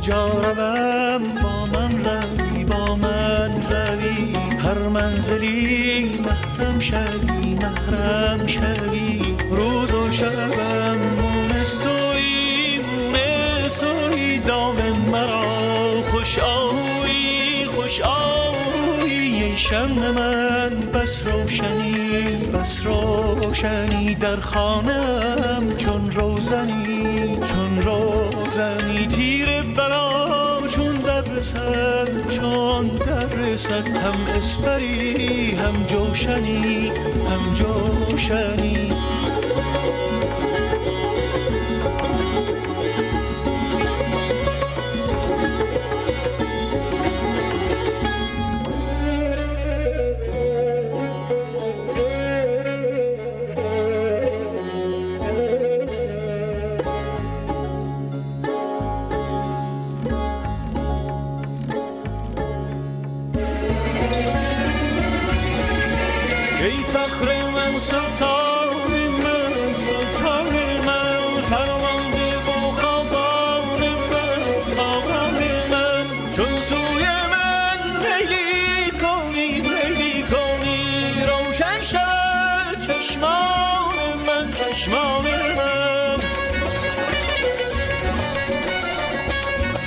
Magnifique, hein C'est en juin. On était en train de C'est se faire une petite ronde là autour de la table. On est toujours en Perse, comme vous l'entendez. Comme vous l'entendez. Car vous êtes spécialiste de musique persane. Bien sûr. Absolument. Alors, euh, petit rappel parce qu'on a vu pas mal de monde. On a eu les Achéménides de 550 à moins 330 avec Darius et Sirius. On a eu Alexandre qui est pas resté tout seul mais avec ses potes euh, les Grecs jusqu'en moins 247. Après, on a eu les Parthes. Les Parthes, on va pas en parler. Pourtant, il reste 600 ans, mais on a décidé de pas On en en parler. reparlera plus tard. Et on arrive maintenant aux Sassanides. Non, mais en tout cas, si- pour résumer, ce qu'il faut savoir, c'est que du coup, on, va, on a le grand empire achéménide et qu'ensuite, il y a eu plusieurs conquêtes de domination, donc à la fois grecques, puis euh, par, les, par les Parthes, qui, euh, qui sont d'autres tribus qui viennent d'Asie centrale. Et et enfin, on revient, en tout cas en 224, à un nouvel empire, là, de culture persane, et Bien donc, de qui s'appelle Voilà, les au moins, Sassanides. alors là, on n'est Voilà. pas emmerdé. C'est- pas d'ailleurs. euh, Et qui est considéré justement par les Perses et les Iraniens aujourd'hui par une forme d'âge d'or culturel, on Alors, va le voir. Moi, j'ai- j'aimerais bien mettre un point là-dessus parce que c'est toujours l'apogée, l'âge d'or. le- c'est tout le temps le max en fait. Ça fait bizarre. C'est des gros Je m'étouffe. voilà. Ouais, c'était pas content, je vois ça. Je suis pas content du en tout. fait. C'est tout le temps l'âge d'or. Ils ont, ils ont un petit avantage des Sassanides, c'est que donc euh, c'est un renouveau, une nouvelle dynastie euh, véritablement perse qui va reconstituer un empire, on va le voir euh, tout juste. Et puis surtout, ils vont pouvoir euh, aussi se réclamer de l'héritage du premier empire en fait, donc ils bénéficient à la fois de, de toute la euh, comment dire de la gloire passée euh, des Achéménides et en même temps, eux vont pouvoir s'installer dans un empire et développer les arts. Et donc, on arrive effectivement dans un âge d'or culturel de la culture persane. Ce qui est marrant aussi, c'est qu'avec avec euh, cet empire, en fait, c'est celui qui va faire la, la tra- la- la transition entre, entre la Perse hellénisée et la Perse islamisée. quoi. C'est vraiment le- Ouais, c'est l'empire joliment dit. Et oui. Et puis ça dure très longtemps si on parle d'âge d'or parce que ça dure à peu près 400 ans et qu'à l'époque c'est un peu le pendant impérial de l'autre côté de la Méditerranée avec euh, l'empire romain puis l'empire euh, romano-byzantin. Ouais, parce que euh, c'est voilà. eux les méchants maintenant. Ouais, c'est ça. Parce que là, on s'identifie aux Perses, hein, donc Ouais. c'est les autres les méchants. Bien France- joué, bien joué. On peut dire on en Et le général des de. Gaulle dans tout ça. Euh, oui, d'ailleurs, on a dit que les, les méchants c'était les Romains, et euh, c'est vrai que la frontière, elle est presque, elle est près, enfin, elle est, euh, elle est matérialisée avec euh, avec le fleuve Euphrate, et euh, et, euh, et ils se ba- ils se bataillent un petit peu autour, quoi. Ouais, Ouais, alors, ça va être une en frontière. gros, a- c'est pas loin non plus. Il y, a, il y a d'ailleurs. la reconstitution dans un premier temps de l'empire donc euh, sassanide. Euh, donc on est, en- il est fondé en 224, donc on est dans, dans notre ère, donc en plus 224. Euh, et euh, en gros il y a une, période de reconquête donc sur les, notamment les dominants précédents qui étaient les Parthes. Euh, et en fait effectivement les, Romains qui sont l'étape d'après en fait quand on va vers l'ouest commencent à flipper un petit peu de, ces nouveaux Perses qui reviennent, les Sassanides. Mais à ce moment-là ils ont d'autres d'autres soucis sur le dos parce que en- au-delà de la Germanie, dans l'Europe de l'Est et euh, globalement venu du nord de l'Asie, on a des, des invasions, alors qu'on a appelé invasions barbares, mais c'est un peu plus complexe que ça. Mais toujours est-il qu'il y, a des- menaces qui déferlent sur euh, la frontière de l'Empire romain et donc plutôt que de s'ou- s'ouvrir un nouveau front avec les Perses, on va réfléchir à comment on peut peut-être euh, bah, se partager le gâteau. Quoi. C'est notamment la, la menace dont parle JB, c'est les Huns avec le fameux Attila qui est resté. euh, Oui, et puis ceux ont dans envahi les Belges aussi. euh, c'est ça. c'est ça. Euh, bah, malheureusement, euh, comme euh, toutes ces dynasties, euh, ça monte, ça descend. Euh, bah oui, il y a un déclin au 5e, 6e siècle. Euh, forcément, ils doivent lutter contre Byzance, contre Rome. Au bout d'un moment, ça commence à, à, à porter ses fruits. Ouais, En en fait, cas, pour les autres. déclin relatif en fait. C'est surtout que ça s'est vraiment fortement étendu. Donc donc au 3e et 4e Voilà, siècle ça après Jésus-Christ. après, il y a une stabilisation des donc, frontières. en Pour le voilà, c'est ça pour le comprendre. On revient aux frontières en fait, grosso modo, de l'ancien empire achéménide. Et puis en fait, ça se stabilise et euh, notamment il y a des menaces extérieures qui arrivent, ce qu'on a appelé les uns blancs. Donc c'est les Ephthalites, les Ephthalites pardon. Les Russes blancs? Euh, non, pas les Russes blancs, les uns blancs, mais qui sont, euh, je pense, grosso modo, si je dis pas trop de conneries, les ancêtres en fait de le- de l'empire mongol euh, ensuite, et qui vont en fait menacer euh, les frontières, notamment caucasiennes, etc. Donc euh, sur la partie nord de l'Iran, et puis sur la partie la plus à l'est vers le Pakistan et l'Inde.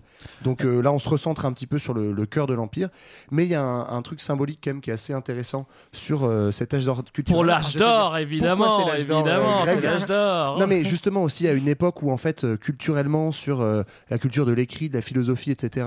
l'empire, l'empire, pardon, les cités grecques ont, ont décru et l'empire roman, romain, certes, il est très dominant politiquement, mais en termes culturels, on n'est pas encore sur un héritage grandiose, on va dire.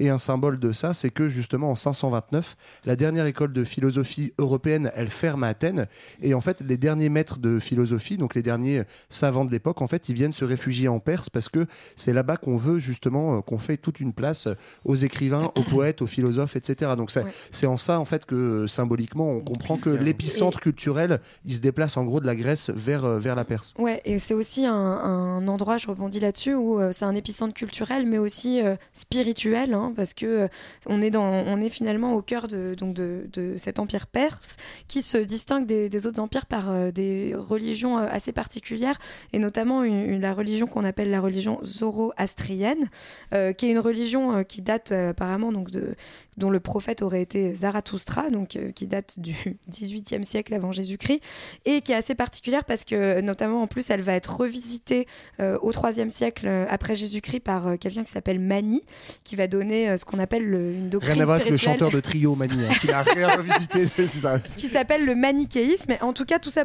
euh, tout ça pour dire que c'est une religion donc, qui euh, associe Dieu à la lumière et qui euh, estime en fait que euh, chaque homme a en part de lui a, a en lui une, par- une partie du divin et que en fait euh, dans, euh, entre, dans, dans chacun de nous il y a finalement une lutte entre le bien et le mal l'obscurité et la lumière D'où le manichéisme. voilà, d'où le manichéisme, et donc qu'il faut en fait essayer d'aller, de tendre vers cette lumière, ce qui se traduirait par en fait tout un mode de vie particulier, notamment un mode de vie assez ascète, enfin finalement très très simple. Et c'est assez marrant Voilà. parce qu'on a l'habitude, nous, de parler des trois monothéismes célèbres, le judaïsme, l'islam et le, le christianisme. Et en fait, on est enfin, on, certains considèrent que c'est un genre de proto-monothéisme parce qu'il existe depuis bien avant ces trois religions-là. En tout cas, avant euh, l'islam et la, et la chrétienté, c'est certain. Euh, le zoroastrisme. Et qu'il reprend, il y a, des, il y a euh, comme ça une conception du bien, du mal, etc., qu'on retrouve dans ces Et religions-là. c'est des religions du livre en plus aussi. C'est une religion du livre et il y a, on n'est pas exactement sur un monothéisme, mais, mais presque, c'est-à-dire qu'il y a un dieu, euh, Attends, un dieu suprême. pas être presque. Et non, mais en Si, fait, si, on est entre les, on est ouais. entre le polythéisme et le monothéisme. On a vraiment un dieu suprême euh, qui est le dieu de la lumière, etc. Et ensuite, tu as des petites divinités, mais qui sont vraiment euh, très secondaires. Il n'y a pas d'égalité Oui, dans, et dans puis ce qu'on va voir en plus, c'est qu'encore une fois, on reconnaît bien là le- la position de carrefour de, de la Perse, parce que en fait, ce, ce manichéisme, il va euh, être, enfin, être finalement un genre de syncrétisme entre plein d'influences religieuses, aussi bien euh, chrétiennes avec cette idée de, reche- de recherche du bien, mais aussi euh, donc de ce, de ce zoroastrisme et du bouddhisme, puisque Mani est aussi allé en Inde et donc s'est inspiré de, des Allez, c'est- mani, c'est- mani, mani. Voilà. Et c'est- C'est c'est d'ailleurs pour ça en fait euh, que, que justement à cette époque-là, euh, le, le zoroastrisme, c'est c'est dur à dire. hein. Zoro- Les zoroastriens, bah, ça devient. Bah, ça devient une religion d'État, justement avec la poussée des chrétiens et, et- et- Ouais. et du bouddhisme, et ce qui, a- ça avait- ce qui avait jamais été le cas. Ouais, ça, c'est Ouais. assez marrant. Et Bon, d'a- et d'ailleurs, pardon, dernier truc là-dessus, mais euh, le, le fameux bouquin de merde, j'ai bouffé son nom, Ainsi parlait Zarathustra. ouais. Euh, Nietzsche. Nietzsche, voilà, va, en fait, va reprendre des principes en fait du zoroastrisme pour faire la philosophie nietzschéenne. Donc c'est assez marrant là, de voir la, la pérennité de ce truc-là. Alors on l'a dit, euh, l'empire il a un avantage économique, c'est que c'est une zone clé entre euh, Rome, euh, euh, Rome et la Chine. Ça contrôle toute la partie occidentale de, de la route de la soie, ce qui est, ce qui est bien pour le commerce. Alors oui, Mais ça va c'est- pas ouais. suffire. C'est plus trop Rome d'ailleurs, c'est vraiment Byzance. hein. Ouais. À ce moment-là, le- l'empire romain occidental est en voie de disparition, voire Oui, c'est vrai, t'as raison. Mais en tout cas, effectivement, on est dans une période de- de- d'essor d'un d'un commerce qui est en fait transasiatique et, euh, et ça va se traduire notamment par l'arrivée dans l'Empire perse de, bah, de tout le commerce de la soie et le développement de, de tout ça. Donc, euh, donc effectivement, un- un- une zone carrefour et qui va rendre aussi, comme tu le disais, bah, cette, cette région à la fois forte et à la fois fragile et, et, euh, et notamment à exposée aux conquêtes. Et on, on a une nouvelle forme de conquête qui arrive non plus du nord ou de l'ouest, mais cette fois-ci du sud de la péninsule arabique, puisque Qui, est- qui est- euh, pas loin d'être interne. Hein. Euh, bah non, puisqu'on n'est Enfin, pas, on est pas loin, quoi. Oui, on n'est pas loin. mais- Enfin, Oui. pas loin, tout est relatif. C'est pas, Ouais, c'est c'est pas interne question. du tout parce que c'est- ouais, c'est. Bah, ça a été, bah, ça a été euh, l'Arabie Saoudite entre guillemets. Elle était à un moment, elle était perse, non? Bah Euh, non, non. non, jamais. Ah, Il y a juste, t'as, t'as vraiment le, la, juste. Ok, ok, non, t'as moi, t'as- t'as une petite corne nord de la péninsule arabique qui a été perse, mais à peine. Sinon, ça a jamais été conquis par les Perses. D'accord, Donc, ok, ça arrive de dessous. Ah, J'ai dit des Et, bêtises. et puis ça arrive après Ça par, arrive euh, par dessous. Babylone, euh, Pas très par, loin par des- aujourd'hui la Syrie Ouais. et l'Irak, quoi, en fait. Du côté des rives de, de la mer Rouge de, de- de la péninsule arabique, donc va émerger une, une nouvelle religion qui est l'islam avec la révélation aux prophètes. Donc on est au 7e siècle et qui va entraîner une conquête en fait, donc une sortie de, euh, de ces populations arabes converties à l'islam. Donc on les appelait les, musulmans, euh, ceux qui vont suivre la religion, les préceptes du prophète et euh, qui vont partir à la conquête en fait du, vaste monde. Et donc notamment bah, une des premières étapes euh, qui va être sur leur chemin, c'est l'empire byzantin à l'ouest et puis le l'empire sassanide à l'est. Alors c'est c'est une conquête progressive, mais c'est quand même rapide parce que, rapide, parce que ouais. parce que bah, parce que En moins d'un euh, siècle, en ouais, fait. voilà, c'est ça. En gros, Euh, bah, le- euh, si moi j'ai noté euh, Mahomet, pardon, il meurt en 632 Ouais. Oui. et en gros, au 637, milieu, euh, au, au milieu du 7e siècle, euh, il contrôle déjà toute la Mésopotamie et vers 674, il conquiert l'Afghanistan, une partie de l'Inde, qui est leur limite orientale. Donc ils Ah. ont récupéré tout l'empire perse et ils sont allés en Occident. On l'avait vu sur l'épisode de Al-Andalus, jusque Eh oui, c'est en ça. Espagne, en France. Donc en fait, ils vont, ils vont englober tout le pourtour de la Méditerranée et une partie du Moyen-Orient. ça c'est pas bon pour les religions qu'il y a sur place. euh, euh, les Zoroastriens euh, dont on a parlé Ouais. tout à l'heure, bah, au bout d'un moment, euh, s'il y, a- s'il y a une autre Bah, religion, bah, ils sautent et ils se barrent. Ils il vont notamment en Inde. On en avait parlé quand on Alors quand on parlait de Bombay avec pas pire, Tata. Ceci dit, euh, oui c'est vrai. Euh, mais c'est pas pire euh, cependant parce que euh, en fait on va retrouver donc ceux qui vont prendre la tête de cet empire euh, qu'on appelle l'islam en fait euh, sont les, les califes et notamment la première dynastie de califes qui sont les Omeyyades sont, euh, vont reprendre la, la tradition de tolérance religieuse et c'est notamment là qui va être, que va être créé le, le statut de dhimmi qu'on va voir tout au long de l'histoire de, de l'islam et jusque dans l'empire ottoman où euh, en gros les minorités religieuses elles sont tolérées du moment qu'elles vivent leur vie un peu à part et surtout qu'elles payent une taxe un peu Et spéciale. là encore, réécouter on avait, on avait Ouais, détaillé tout mais ça. en à revanche, il va y avoir une politique. merveille. il va y avoir une politique qu'on a, enfin, d'arabisation assez euh, importante, donc notamment bah, au niveau de la langue, hein, où on va imposer l'arabe dans ces régions-là. Et euh, ce qui est intéressant, c'est que le, euh, finalement, euh, toutes, les, toutes ces régions-là vont adopter l'arabe. On le voit encore aujourd'hui, c'est des régions arabophones. À l'exception de l'Iran et donc de la Perse qui va conserver euh, le, le farsi Ouais. et qui en fait qui va se, qui va se développer en parallèle de l'arabe comme une comme César une Toustra, excusez-nous, hein, qui est intervenu. comme une comme une Pas langue hein. comme une langue de, des arts, en fait, de la Ouais, poésie notamment. voilà. Mais encore une fois, ça c'est un, assez- un témoignage de, cette, euh, de, cette, de ce poids culturel en fait qu'a encore la Perse, même après les conquêtes arabes, comme tu l'as Bah dit. oui, c'est que c'est entre guillemets une des, seules, une des seules langues ou la seule langue qui va vraiment résister, euh, malgré Même le, si, malgré même le si fait. c'est écrit en arabe, quoi. Ouais, Oui, mais. et malgré le fait qu'il y a plein de mots arabes qui ont été intégrés au farsi aujourd'hui, mais et même si aussi tu l'as dit, Greg, beaucoup de beaucoup de Zoroastriens et beaucoup de Perses vont migrer ensuite euh, en, en Inde, et ce qui Ou va dans les aussi- montagnes.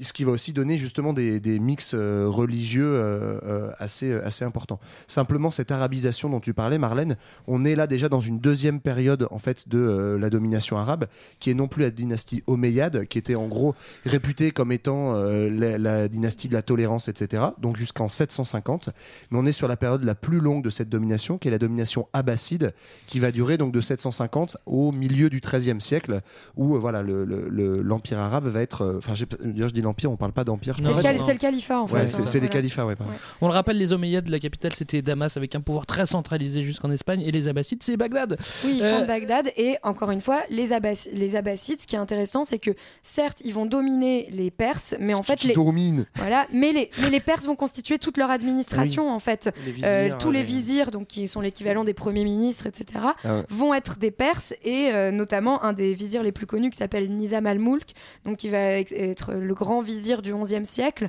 euh, va être euh, finalement Ouais. un Perse. Alors celui-là, il a toujours, toujours, toujours été discret, personne s'y attendait, mais il y en a un qui débarque. C'est le mongol. c'est le mongol. Coucou, c'est Et lui, il est vénère. C'est-à-dire que il arrive de loin. Il, Il a a, fait une super super longue route et il est pas là pour enfiler des perles. Il est là vraiment pour conquérir et il va bien le faire hein, parce qu'ils vont rester plus de 250 ans. hein. Ouais, donc c'est l'autocar mongol qui arrive et qui, Qui détruit tout, quoi. exploser le, en fait tout- toute cette partie de, euh, que- du califat. Et donc effectivement, ils vont remplacer euh, le- les califes abbassides par euh, du coup l'arrivée des descendants de Gengis Khan euh, qui euh, qui Pas le groupe qui chante Moscou. hein, Non, le-. Qu'on écoutera peut-être tout à l'heure, Yoann. Ouais, je ne sais pas. Donc toujours est-il que voilà, l'ensemble de la Perse euh, est conquise, mais c'était déjà une partie finalement de, de l'empire euh, de l'empire des, hum, des Abbassides, qui en plus était déjà euh, en train de se batailler avec les Seljoukides, qui sont euh, des populations de guerriers turcs en fait qui Ouais. venaient de- du nord-ouest. Donc en gros, c'est un petit peu le gros champ de bataille, et là-dessus, c'est plutôt les Mongols qui gagnent. Ils attaquent Bagdad en 1258, et qu'est-ce qu'on fait? Bah, on, on défonce la ville. Puis ils que, pas, ouais, ils, vont, ils vont plus loin, eux, ils vont vers la Syrie, la Palestine. euh, Et puis, Ouais, puis eux, effectivement, c'est pas vraiment Cyrus ou Darius. C'est-à-dire qu'on arrive, en fait, on brûle tout le monde, on bute les on hommes. discute. Et après, on Apparemment, voit. Il y a des légendes comme quoi, tu sais, ils faisaient des tas d'hommes pour faire des pyramides. Ah des- oui, avec des leur crâne, avec leur vu, crâne. oui. pour Oui, traverser Je pense qu'on n'en parle pas trop, parce qu'évidemment, on n'en parle jamais. Mais je pense qu'ils violent absolument toutes les femmes qui passent par là. Enfin, c'était une ambiance sympa. Alors, un royaume mongol, ça s'appelle un Khanat, c'est ça? Et bah, du coup, bah, ça va Bah, devenir un, le grand Khan. Ouais, ça, d'où vient le grand Khan Et rappelez-vous, Bah, euh, notre Kubilai. ami Kubilai, c'est ça dont on avait. Le Kubilai, il est, il est pas très loin, parce qu'on est à l'époque de Marco Polo. ouais. Et il y en a un autre. Euh, Au bon, 15e alors, il, il est dans, il est dans la même trempe parce qu'il est né euh, sous influence mongole, mais il est né en Ouzbékistan et euh, il est réputé ultra sanguinaire. un Je mère, suis, hein. je suis. je suis-. Exactement. alors lui, bah, il était élevé à bonne école, hein, de celui. c'est- L'école Mais non, mais mongole. en fait, non mais c'est les, il vient, il vient d'Ouzbékistan. En fait, c'est les populations euh, nomades des steppes. Oui. euh, en fait, euh, tu- as- turques. C'est Voilà. des populations turcophones à l'origine. Et d'ailleurs, elles sont connues pour être, euh, pour leur, leur qualité militaire, puisque Et leur bonne cuisine. oui, Bon, tu te souviens JB, parce que toutes leurs élites, euh, en fait, on, on a un système très spécial sous le califat où on va avoir le calife qui est arabe et ses gardes rapprochés qui sont à chaque fois des populations justement ethnies, nomades turques qui ont été euh, en fait euh, mises en esclavage et en esclavage militaire et à côté de ça l'administration qui est perse. Donc enfin c'est Ouais. assez, il y a Bah, chaque, on chaque utilise, population, chaque ethnie a son rôle. quoi. Voilà. Et donc les Perses, ça reste les intellos de la bande et ce qui va aussi contribuer à, à maintenir cette culture perse au-delà des différentes dominations. Donc on est maintenant sous domination mongole, ça va durer jusqu'au XVIe siècle et la culture perse va rester euh, bah, en fait très, euh, très largement développée euh, et euh, va être largement relayée, ce qui va lui permettre de, de survivre. Mais notamment euh, ce fameux Tamerlan, en fait, c'est assez ambivalent parce qu'il a effectivement l'image, je crois que c'était pas qu'une image, il l'a pas Je volé en tout cas, d'avoir été un, chef et un conquérant mongol ultra sanguinaire, donc euh, qui a massacré toutes les populations conquises, blablabla. blablabla. Mais en fait, il a aussi euh, vou- voulu maintenir et valoriser en fait cette culture perse, euh, d'influence mongole, d'influence turque, etc., arabe, enfin tout ça est d'un grand mélange culturel. Et notamment, un symbole de ça, c'est la ville de Samarcande. Ah ouais, ça a. Samarcande, en fait, ça a l'air incroyable. Donc, c'est en Ouzbékistan actuellement. Euh, et en fait, donc, il euh, se fait protecteur des arts et des lettres de Samarcande. Donc, c'est une ville qui existe depuis très longtemps. Mais Ça, il en c'est fait ça, vraiment. ça, c'est de l'info. Mais il- Alors, Elle existe depuis longtemps cette ville. Oh, ok. Ce que je retiens de la- Non, mais de il en fait l'intervention Johan, c'est qu'il y a Samarcande, blablabla, bla, bla, bla, et surtout il, y a, il massacre des milliards de gens. Non mais ce qui est marrant, c'est qu'en Arrêtez plus. de Putain, dévaloriser mais on, peut, Johan. on peut parler de Samarcande un peu oui. Merde, Vas-y, je voudrais mais qu'on je parle trouve de ça cette super ville. Regardez, il intéressant, ça a l'air super très joli. content. Non mais c'est c'est une ville qui a l'air magnifique et justement il en fait une capitale culturelle dans laquelle il fait venir des poètes, des artistes. Il On est sensible, hein, le monsieur. hein. On construit. non mais c'est pas pour défendre ta mère, c'est pour des. Merde, Ouais, ouais, ouais, Ta compris que mère. t'étais ta mère Lanis. Si ça vous intéresse, lisez le putain de bouquin euh, Samarcande de, euh, de Malouf qui est hyper beau et qui raconte très bien cette ambiance en fait où t'es dans une ville. Faut quand même s'imaginer le truc quoi. C'était au Moyen Âge. franchement, je trouve Non, ça mais en fabuleux. vrai, t'as des Turcs, t'as des Ouais, Perses, t'as ouais. des Mongols, t'as des Arabes, t'as des Grecs. Enfin, tout ça se mélange dans 15 000 monde est là. langues. Pour Tout le faire monde du pognon. Mais pas que pour, mais pour, pour faire faire de des la poésies, pour pour faire de la science. euh, Enfin, c'est voilà. Moi, je trouve que c'est c'est assez balèze. Moi, j'ai- été touché aussi. Franchement, ça, ça, ça me Et en termes religieux, tu vois rien que ça, à Samarcande, t'as des bouddhistes, des zoroastriens, des musulmans, des hindouistes, des manichéens, des juifs et des chrétiens. Si c'est pas beau ça Ça fait trop. Moi, je trouve, ça- que, ça- je trouve que c'est un peu trop. C'est le grand remplacement quoi. Toujours est-il que Samarcande, c'est c'est bien beau, mais c'est l'Ouzbékistan et c'est plus tout à fait l'Iran et la Perse. Mais oui, on va revenir un petit peu euh, dans la Perse, qui est presque moderne, avec les Safavides. Alors ça, c'est, euh, on pourrait croire que c'est une autre dynastie où il va se passer exactement la même chose, Euh, c'est-à-dire une expansion et puis on une sur chute et une machin. dynastie perse. hein. Oui. Oui, c'est reparti chez les Perses. Là. On est reparti chez les Perses. Donc on est au début du XVIe siècle. Et donc Ouais. qu'est-ce qui va nous surprendre dans cette histoire Bah, justement, pourquoi on en parle? Parce qu'on n'a pas parlé. euh, Il y en a certains qu'on a zappé. Eux, on en parle. Bah, c'est parce que, parce que tout simplement, c'est eux qui vont faire le schisme en fait. Et le chiisme. Alors, le, deux- le, le chiisme existe déjà, hein, c'est euh, c'est un courant euh, de, de l'islam qui a notamment euh, été très fort en, en Égypte, mais euh, le, euh, le chat d'Iran, hein, c'est donc le, le roi, décide, euh, donc c'est Ismaïl, Ismaïl, je crois. Ouais, c'est ça Donc en gros, les, Voilà. les Mongols, ça s'est cassé la gueule, Voilà. et donc du coup, ça permet la, la- la renaissance d'une d'une dynastie, perse, perse euh, en qui- Iran. Et donc, en fait, à ce moment-là, il faut savoir que les Mongols se sont cassés la gueule et le, le gros. euh, qui est le gros mec qui est dans le game de, Il à était cette époque-là, c'est l'Empire ottoman qui est en pleine expansion, encore une fois. Alors, retenez, hein, les Mongols sont sanguinaires, les Turcs sont gros. non mais voilà, en 1453, il y a la prise de Constantinople par les Ottomans Ah, et qui mais- commence donc à s'étendre euh, vers la Méditerranée, mais aussi vers l'Orient, et qui en fait euh, sont un peu en bisbille avec les Perses tout le temps. Et du coup, le Shah d'Iran, qu'est-ce qu'il va faire pour euh, essayer de bien emmerder les Ottomans? Eh Eh ben, ben, il en va fait, il faire va, une- insti- il va prendre une nouvelle religion d'État qui n'est pas le sunnisme, mais donc le chiisme. Mais c'est vrai que c'est une conversion ou euh, enfin à, à un autre ordre. C'est ça permet de, de jeter les bases d'un État fort à partir d'une autre identité. Ça permet de s'affirmer contre les Ottomans.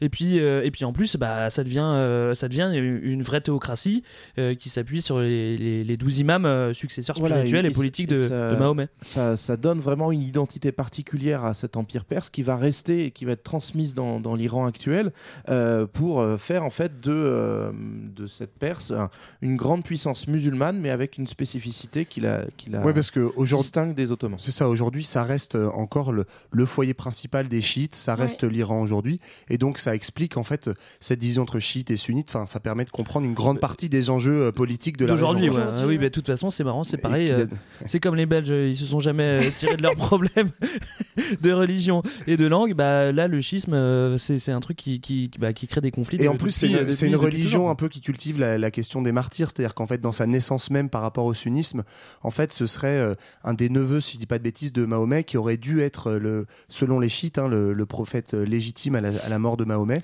Non, qui n'a pas été gendre, reconnu. C'est Ah, le gendre, ouais. Ali, le gendre de Mahomet, Ouais. alors que Ouais. justement pour les sunnites, c'est un de ses compagnons de, ouais, de- Voilà. Et en Ouais. gros, enfin, ce qu'il faut retenir pour l'essentiel, c'est que la division entre sunnites et chiites, c'est justement en fait sur des principes de succession euh, des prophètes et, euh, et ensuite des représentants de la religion qui, euh, qui se divisent et jusqu'à jusqu'à aujourd'hui. Alors on continue euh, toujours la même dynastie. Là maintenant on a euh, un, un be- un bel empereur qui s'appelle Abbas euh, Ier et qui a réussi à, à se défaire un petit peu des menaces extérieures à grands coups de traité. C'est-à-dire que lui c'est euh, c'est sa manière de, Bah, pérenniser de la son empire. Voilà, c'est ça, c'est faire de la diplomatie. Il va faire disparaître la capitale, ce qui est euh, Voilà, nouvelle capitale ouais, voilà. Donc du coup pour pour euh, faire aussi un petit peu euh, place nette euh, et, euh, et faire étalage de, ben, de toute sa maîtrise de la culture de, de son empire. Donc ça va être une, une belle capitale un peu à la, un peu à la Versailles, avec euh, du coup le développement d'une culture spécifique de cours euh, où on va développer tout son talent dans la poésie, euh, mais également dans, dans l'architecture, dans... euh, Et l'architecture est folle d'ailleurs dans cette ville. Enfin, vraiment, euh, là pour le coup, tu as, la plus grande place du monde, je crois, la place centrale d'Isfahan, où c'est euh, des grandes colonnades tout autour, Une ville, grande place rectangulaire, ouais, dans laquelle tu as deux mosquées absolument incroyables. Tu as le palais, l'ancien palais justement de- d'Abbas Ier, Ouais. qui est là encore euh, sur les mélanges culturels. C'est assez étonnant parce que tu regardes les colonnes, ça, ça pourrait presque ressembler à un palais indien, alors que tu as des mosquées à côté. Enfin, c'est très, très étonnant, quoi. Euh, Accrochez-vous, vous savez ce qu'il va faire? Il va stabiliser et étendre le territoire. Alors là, il a un truc. Ah là- Ce qui est marrant, c'est qu'il est, il est, il est, il est pas, il est, il est pas turcophone, mais il fait un truc comme les Turcs. Les Turcs avaient euh, chopé des, des petits soldats, euh, des petits soldats chrétiens qu'ils appelaient après les, les janissaires pour, euh, pour défendre l'Empire ottoman. Et lui, il fait la même chose, mais il les appelle pas pareil. Mais bon, Non, mais globalement, mais en fait, ouais, c'est les, Arabes qui ont fait ça d'abord avec les Turcs, hein, donc il reprend euh, tout simplement ce que faisaient les Arabes.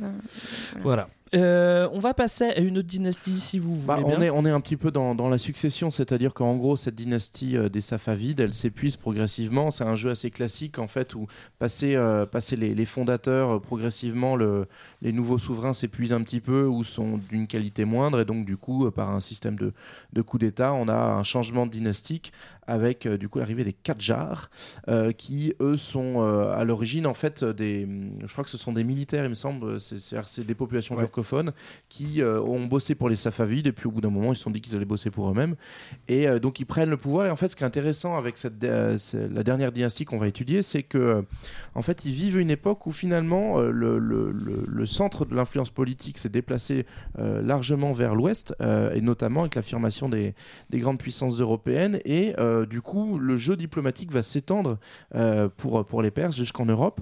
Et, euh, et donc notamment il y, a- tout un jeu d'influence en fait où la modernité elle est incarnée par l'Europe à ce moment-là.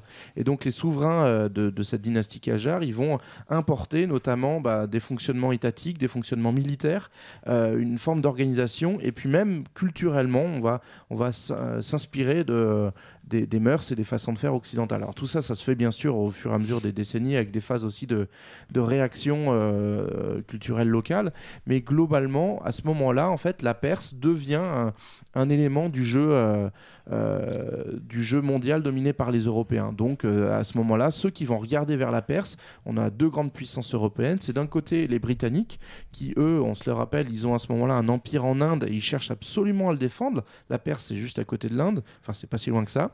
Donc, faut sécuriser. Et pourquoi? Oh, Parce c'est que quoi, 2000 euh, bornes, pas plus, Oui, Oui, voilà. à- en, en radeau, ça se fait à l'époque de Marco Polo. Et, euh, et l'autre grande puissance qui vient menacer les intérêts euh, britanniques, c'est les Russes qui, eux, sont au nord et cherchent désespérément à atteindre les Ouais, mers à du. Sud.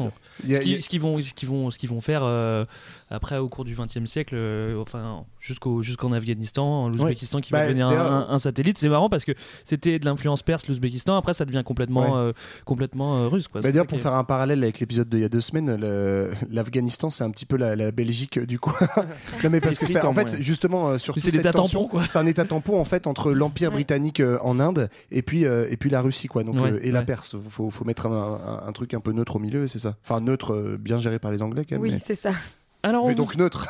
voilà, donc en gros, l'empire perse progressivement va finir par s'éteindre euh, euh, sous l'influence britannique. En fait, ça va même devenir un peu un, un État euh, pas tout à fait Ouais, pantin, mais pas si loin ouais. que ça. Et puis aussi, ouais, pardon. République pétrolière, quoi. Ouais, non, mais c'est aussi qu'on a une époque au 19e siècle où, en fait, bah, contrairement, on le disait avant, où, euh, la- la- les- les- là où ça se, se passait, le game culturel, c'était euh, plutôt en Orient ou, ou au Proche-Orient.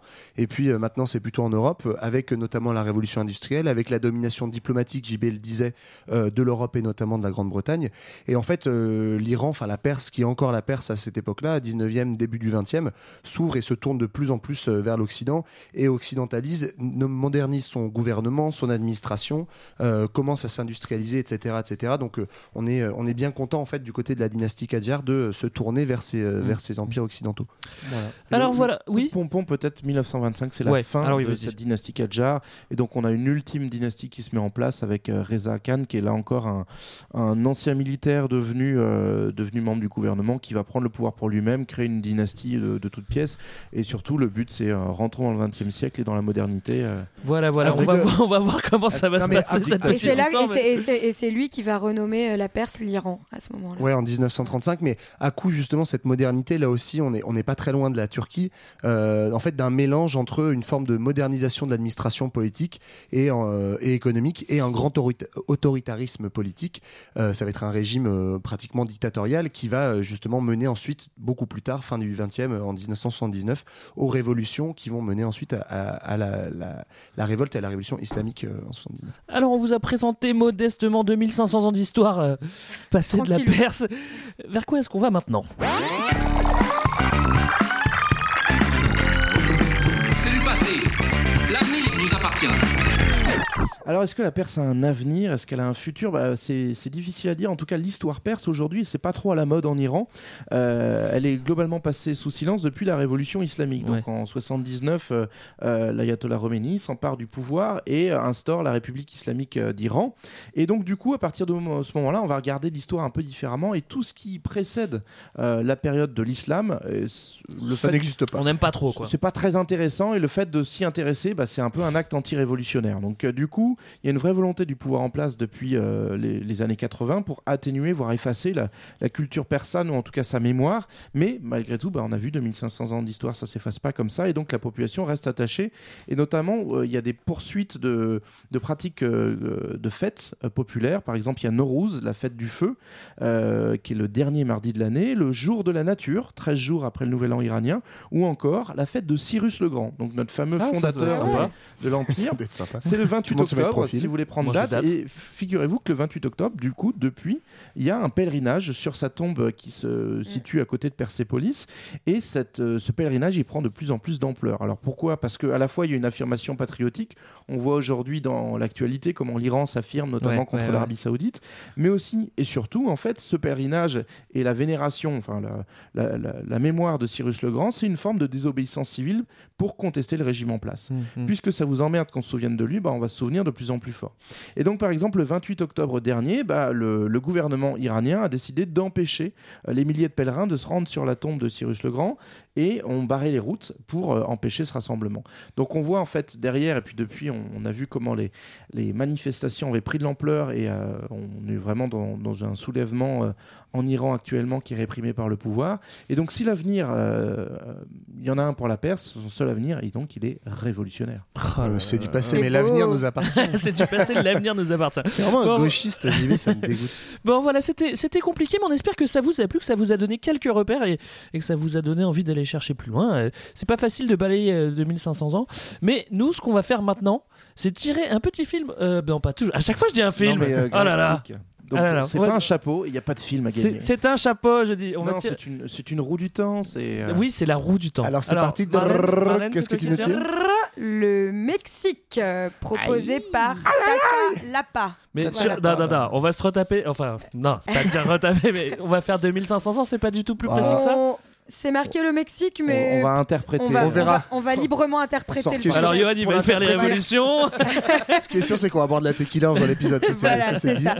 Mais en tout cas, on se retrouve dans 15 jours pour parler du Mexique. Voilà, voilà. Alors, attends 15 jours. En attendant, on s'écoute un petit peu de musique, Johan. Et bah ouais, comme disait euh, Marlène, hein, le- la Perse c'est quoi? C'est la route de la soie, la poésie, tout ça. Mais quand un mec aussi débranle que Gainsbourg évoque la mythique et poétique route de la soie, bah on se doute bien que c'est pas pour vanter le commerce des épices et du tapis.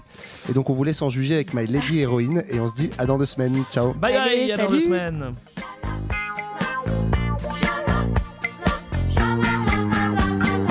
Oh my lady héroïne, oh ma beauté, ma divine, referme sur moi tes ailes, mon bel ange, ma toute belle. Oh my lady héroïne, ma liaison mon sucre